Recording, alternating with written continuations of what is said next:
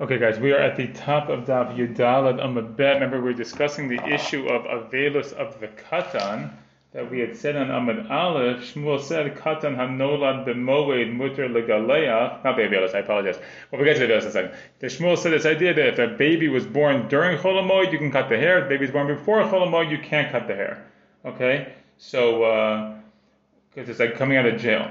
So Pinchas said there's a problem because there's this Braita that talks about the veil. There's a kol elu sha'amr mutter legalech moed mutter legalech me'avlo. Says anybody who's allowed to shave on chol he's allowed to shave and he is an an avil. But the implication would be that the reverse would also be true. That if it's usr, it'd be usr. And the problem is, if you're saying it's usr for a kid, then that means to say that it would theoretically would be a veilus for a child. If you turn down the bed here, and we said it can't be true because our Braita taught us you're mekar in the cut, and it's true we do tear kriya or have the child tear kriya they have a loss but they only do it mipnei agmat nefesh. They only do it basically to arouse like sorrow among the people who are at the funeral. It's not because me'etzim hadin the child has to observe Avelus.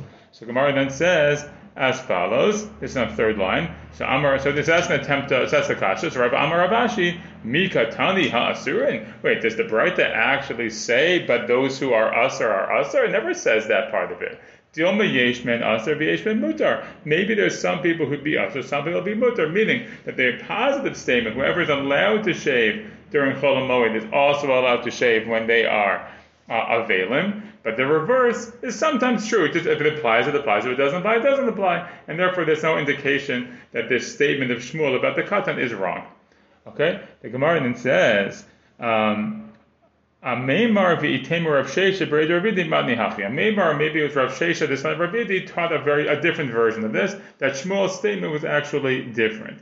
What did they teach? And you'll see it's going to be Shmuel. They say it's going to be the same routine. We see this a lot of times in the Gemara, right? With the Ikad same routine just everything's uh, the function's different. Let's see as follows. Amar Shmuel katan muter legalcha b'moed loshna nola b'moed loshna nola miikara. That Shmuel, according to this version, says a katan you can cut his hair on sha'an and chol moed whether he was born on chol moed or born before chol moed. Okay, so that's the difference, right? Even before born before, still can get a haircut. So Amar Pinchas. So here Rav Pinchas, instead of asking a kasha, we'll have a support. Ah, if I have an I have an inference from this Braita that's going to be supportive of your statement because it said. Anybody who's allowed to get a haircut on Cholamoy can get a haircut during Avelos.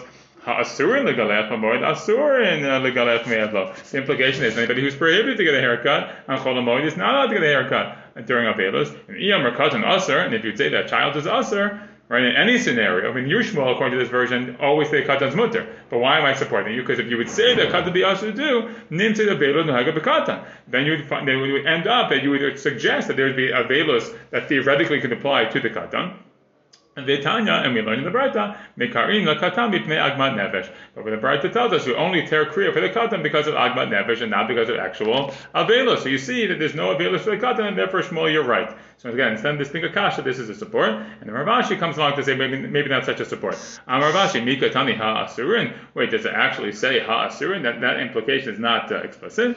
Dilma yesh motor. Okay, but maybe instead it's that, that some people are usher, some people are mutter, and therefore it's not really a proof either way. So the same way we asked, like, we used the, we the Braita as a kasha before, and Ravashi's response is, well, not such a kasha. You can re- you can understand it differently. The same thing in this version. You say, well, maybe it's not such a proof because you can understand the, the Braita differently as well.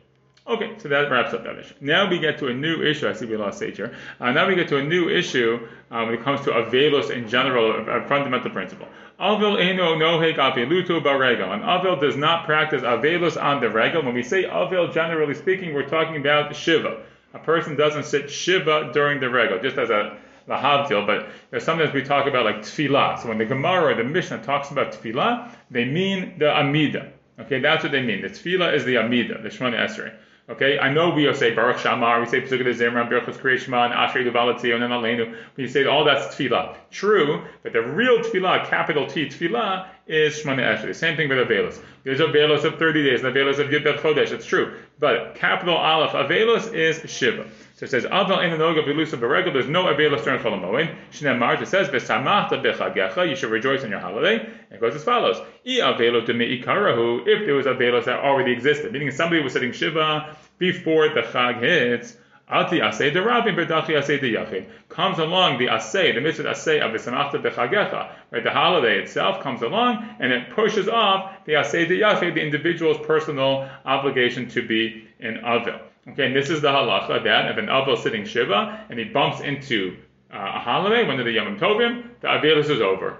Okay, the extreme example would be somebody buries a buries a relative, let's say an erev yom tov. They sit shiva for two hours and then they're done. Okay, or if it's four days before, four days of avelos, and then it cuts off. That's the halacha. Okay, because ati asay derabim, dachi asay diyachim. Also, the avelu tahashtahu, and if it's avelu tahashtahu, means somebody dies on Chol HaMoed, like famously, for example, Rav Soloveitchik died during Chol HaMoed Pesach, lo. The asay of the individual, which is the personal avilut, doesn't come along and knock out the asay derabim, the asay of v'samachta v'chagecha, rejoicing on the holiday, and therefore that's the famous idea that if a person dies on Yom Tov or Chol HaMoed, you push off the avilut, right? You can't, you don't even start the avilut until after the Chag is over. Okay, so that's when it comes to Avelin. The Gemara now will ask about two other cases you have to have a similarity to Avelut, namely Menuda, a person who is a Nidui in Cherem, and a Mitzora. And both of these have a lot of similarities to an Avil. The Gemara says, Menuda Moshe Yandik Niduyu Beregel. What's the law about a Menuda? Does he observe his Cherem while he, the, the observances of the Cherem while he, while it's a, a Regel, while it's a holiday. Of Yosef Tashmar. Rav Yosef says, we come in here. Danim dini nefasha b'dini mako b'dini mamonot. Now, the, the halacha is on, on Cholamoid, we're allowed to judge capital cases, cases involving makot with lashes, and monetary cases on Cholamoid. Now, what's his what's his inference? The sayit dina misham The halacha is if a person doesn't listen to the decision of the court, we, we put him into chera, we put him into nidui. So if you saw baregel, so if you would think to say that we don't observe nidui during a regel, mishumat va'ati mi'ikara ati regel dachile. Uh, doesn't make sense. If a person was mishumat va'ati, if a person was already in nidui, the regel would come along and push it off, right? In, in this way, in this way of thinking, right? If you would think that there's no avelos, uh, excuse me, there's no nidui during a regel, that means if a regel hits, your your nidui is over, or at least right at least for now. So what's in the Hashim like So during the Chag, theoretically, if you're having these court cases and the guy doesn't listen, you're gonna put him in Nidu. It doesn't make any sense at all. So it must be that there's no. Uh, it must be that there is that there is nidui during the regular. So Amalei Abaye, Abaye says, what do you mean? Maybe all they're doing during the uh, during the Chag is not deciding the cases definitively. Right? Maybe they're just having deliberations about the cases, and therefore you'll never end up with a person who is put into Cherem on Chol because you're not going to have the final verdict on Chol that would then render a person to be put into Cherem if they don't listen. And it have to has to be this way says the Because if you don't say this, uh, I'm sorry, if you don't say this, what when it comes to dini nefasha, right? Capital cases, what we're going to kill a guy on cholamoid. Now here, look at the interesting thing. We're going to see the, the logic for why we don't kill a guy during cholamoid is interesting. Very technical. If we kill the person in the capital, uh, capital for capital crime on Cholamoid, we're going to be withheld from Simchat Yom Tov. Who's Simchat Yom Tov? So you might think the dead persons. No, it's the, the judges. Titanya, as we learned in the Brayta, Rabbi Akiva Omer, Minayim the Sanhedrin, She Hargua Tanefesh and Tomim Koloto. From where do we know that if a Sanhedrin kills a person right in court, they don't eat the whole day, they have to fast. Talmud tochlu al hadam. It says don't eat on the blood. It means if you're deciding someone's life and death situation, you can't eat. So Ella rather, we would say so. It can't be that you're going to actually kill them. So what are you going to say? So it must be what like just uh, looking into the case. Well, um, if that oh sorry, just, uh, uh sorry, so it says Ella le'iyune b'dine. So it must be that he's it's iyun b'din or it's iyun b'din. They're just having the deliberations, but there's no finality. Uh, there's no verdict. Wait a second. Uh, I'm sorry, so hachanabi. So here too, so here too, when it comes to the nidui, we're talking about a person who has had a court case. All the court cases of the cholamoy, they're going to be just iyun bedin, just to discuss the case, and there's going to be no verdict that's going to be given. So Amr Lei, so he said back him, in kain, in seita me'aneti, no. Right, but if that's the case, you're going to be me'anedidin. Me'anedidin means there's a prohibition to push off the verdict of the um, person who's on trial for a capital crime. We want to take care of the case very quickly right? In, in, in what we're used to in secular courts, these capital crime you know, cases can take months or weeks or whatever it is. But in, in a Jewish court, it has to be right away. It has to go very quick. We don't want to push off the thing and make the person sort of like distressed the whole time over their verdict. So what are you going to do? So atum for a So we can have it as follows: the people can come along and they can um, come in the morning to court. The judges can discuss the case. But they can do is they can go home and eat and drink the whole day because they haven't yet made the verdict, so they don't have to fast yet.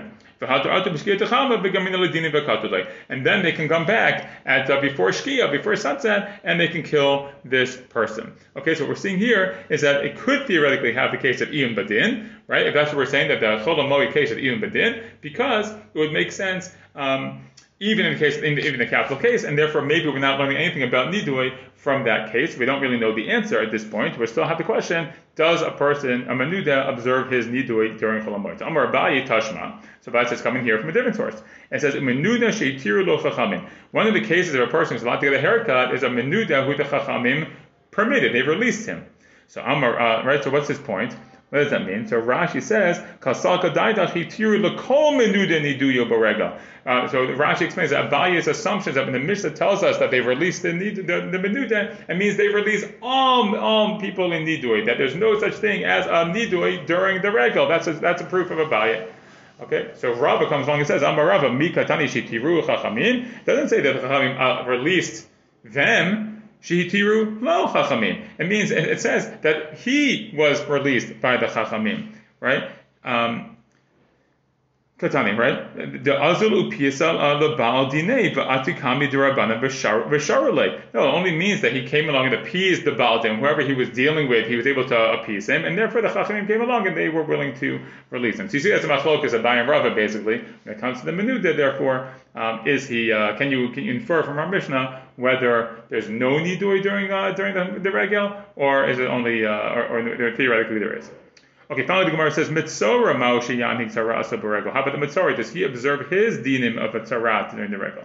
So Amar Abaye, Abaye comes says again, Tashma, come in here. It says, V'hanazir V'hamitzora, I think it says, Sha'alu B'tumatu L'tarato. So similarly, if you look at our Mishnah, it says, the Nazir and the Mitzora who come out of their Tumah to their Tara. Meaning what? Habimei tumato nahik. The implication is only if you're if you're becoming tahor do you now are you now able to get a haircut? But if you're not, if you're still in your Meitumah, then you still have to observe the laws of Mitzorah.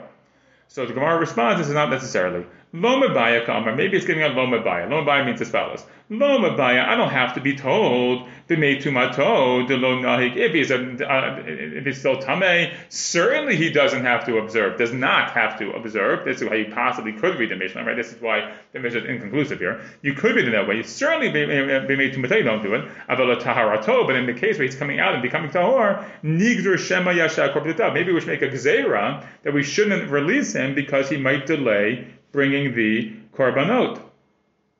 Okay, uh, look at Rashi, Nigzor. Nigzor shalo migaleach b'moed. Maybe we should make a gzeira. You would have thought this, that he shouldn't get a, a haircut during the regel, because if he doesn't get a hair, if he already gets a haircut, he won't want to bring the korbanot. If you make him not get a haircut, then he'll know, oh, I can't get a haircut till I bring the korbanot, so he'll bring the korbanot. But again, the point is that based on that, so kamash that that's what the Mishnah is teaching us, that we, even so we allow him to get a haircut. The point is that the Mishnah is really not conclusive either way. You can read it both ways. Either that, um, straight up, only the guy who's becoming tahor could get a haircut, and therefore everybody else is observing the, the tzara'at laws during the uh, regel, or you could say no, it's a lomabaya, and therefore everyone doesn't observe the laws. Amar Rava Tashma, so Rava says coming here from a different source. It says that Sarua, the puzzle said that Sarua, the one who is stricken with tzarat, the Rabot Kohen Gadol. That comes to include the Kohen Gadol. Okay, so that means the Kohen Gadol has a rat. The Ha Kohen Gadol, the Kol Hashana, Keregel Kuli Aladami. But the Kohen Gadol's behavior the whole year is like everyone else's behavior during a regel. Okay, Ditzanis, we learned in the Mishnah, Kohen Gadol Makriv Onen, they know Ofel. So a Kohen Gadol can bring a korban as an Onen, but he doesn't eat it. Meaning that, okay, so that's what, uh, that's uh, because of the, uh, the issue of, uh, of uh, what's it called? Of uh, the reg will be the same thing. So the point is that we say Shma Mina, so we can learn from here, No Heg Tzara'ato Beregel Shma Mina. Okay, so in fact, we can learn from here that he does, in fact, uh, that the Mitzorah does observe the laws of Tzarat and his behaviors during the Regel, because again, just like the Kohen Gadol, So in fact, that is correct. Okay, so we conclude that way.